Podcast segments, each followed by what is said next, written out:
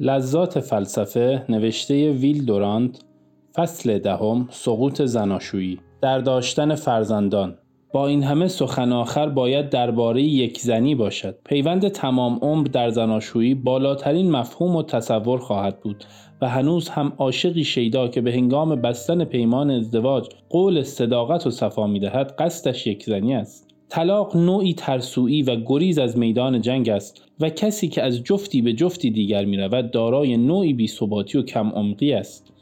زنان و مردان با حیثیت مشکلات پیش آمده را حل می‌کنند، زیرا می دانند که نظیر این مشکلات در میدانهای جنگ دیگر زندگی نیز هست. آنها وقتی پاداش این کار را می گیرند که سالهای سخت از خودگذشتگی و سازگاری متقابل را پشت سر گذارده و محبتی محکم و پایدار به وجود آورده باشند که جوش آن از پرستاری بچه ها باشد. وقتی که همکاری در حوادث گوناگون زندگی جای شور شهوت جسمانی را گرفته و دو روح و دو دل را به هم آمیخته باشد، اگر از این آزمایش معنوی گذشتند، کمال عشق را درک خواهند کرد.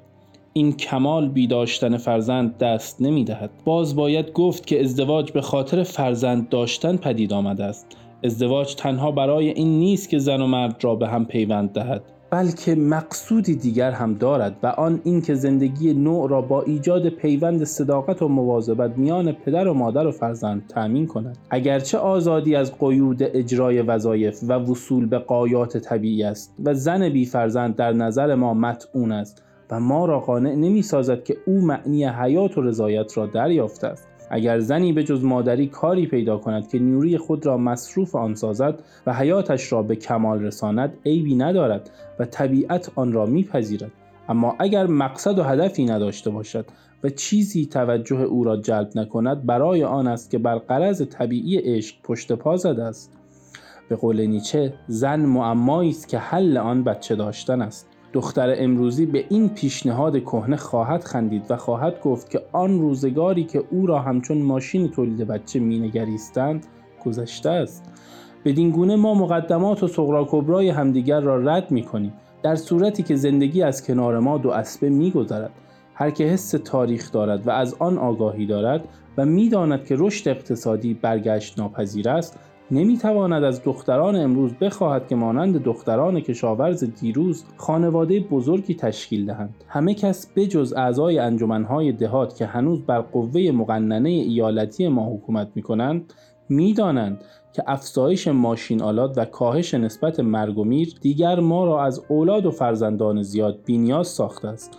اگر بعضی ها مصلحت اجتماع را در جمعیت فراوان میدانند، برای آن است که در معنی کمیت اشتباه می‌کنند، یا خواهان استعمار و مقاصد نظامی هستند، یا از کثرت جمعیت چین می‌ترسند و خیال می‌کنند که چین با چنین نفوسی به سوی غرب سرازیر خواهد شد.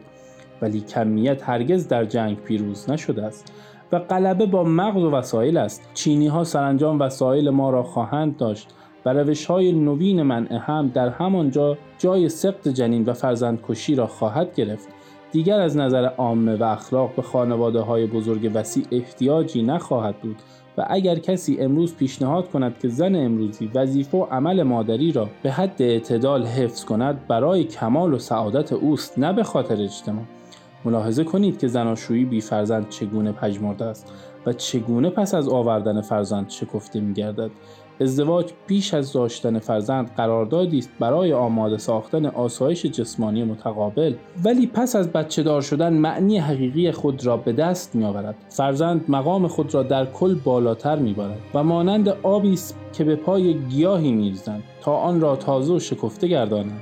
زن در میان رنج و زحمت و نگرانی و جنجال رضایت عجیبی حس می‌کند که نظیر لذت معنوی است. او در هنگام تجمل پرستی و بیکاری خود چنین خوشبخت نبود و این وظیفه و تکلیف جدید او را چنان کامل می کند که حاضر است حتی خود را فدای اجتماع کند. مرد در این حال که به او می نگرد، عشقش تازه می گردد. این دیگر آن زن پیشین نیست، این زنی است که ذخایر و توانایی های تازه‌ای به دست آورده است و چنان شکیبا و مهربان شده است که حتی در هنگام هیجان و شدت عشق نیز سابقه نداشته است. گرچه رنگش کمی پریده است و قد و بالایش در نظر دیدگان دریده و شوخ کمی تغییر یافته است، اما از نظر شوهرش همچون کسی است که از چنگال مرگ برگشته و هدیه گرانبهایی با خود آورده است. این هدیه‌ای است که مرد هرگز نخواهد توانست زنش را برای آن چنان که شایسته است پاداش دهد. رنج و زحمت کار از آن پس به شیرینی و گوارایی بدل می‌گردد و مانند کار کردن زنبورانی است که به دنبال شهد می‌گردند. خانه‌ای که تا آن وقت چهار دیواری و تخت خوابی بیش نبود، جوانی از سر می‌گیرد و پر از خنده و نشاط می‌گردد. مرد برای نخستین بار خود را کامل و تمام حس می‌کند، زیرا مرد نه تنها با داشتن فرزند وظیفه خود را در اجتماع مانند یک عضو اجتماع و یک فرد در نوع انجام می‌دهد، بلکه خود را کامل هم می‌کند، مگر آنکه نابغه باشد که در این صورت عشق و کمال او در تولید عقلانی است. مرد با داشتن فرزند مسئولیتی می‌پذیرد که او را پخته می‌کند و افقش را وسیع‌تر می‌سازد و از یک غریزه پدری عمیق که ناگهان فرا رسیده است لذت میبرد. دوستی میان فرزندان او را در سالهای پیری تسلیت میدهد و تا اندازه ای هم بر مرگ غلبه میکند، زیرا جاروب مرگ فقط گوشت و استخوان پوسیده ما را دور میاندازد تا راه را برای جوانان پاک کند، اما روح و زندگی ما در بدن همین جوانان در جریان است.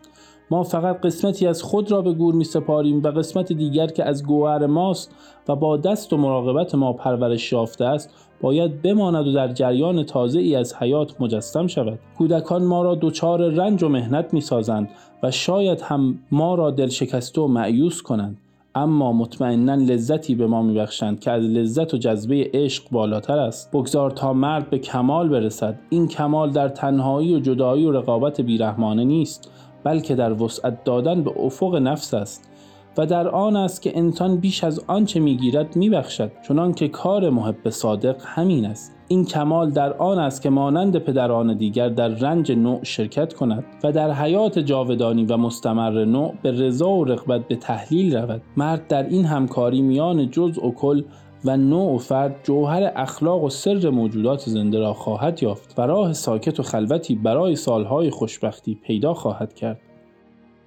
برای ارتباط با ما آیدی صوفی اندرلاین کاپل را در اینستاگرام جستجو کنید.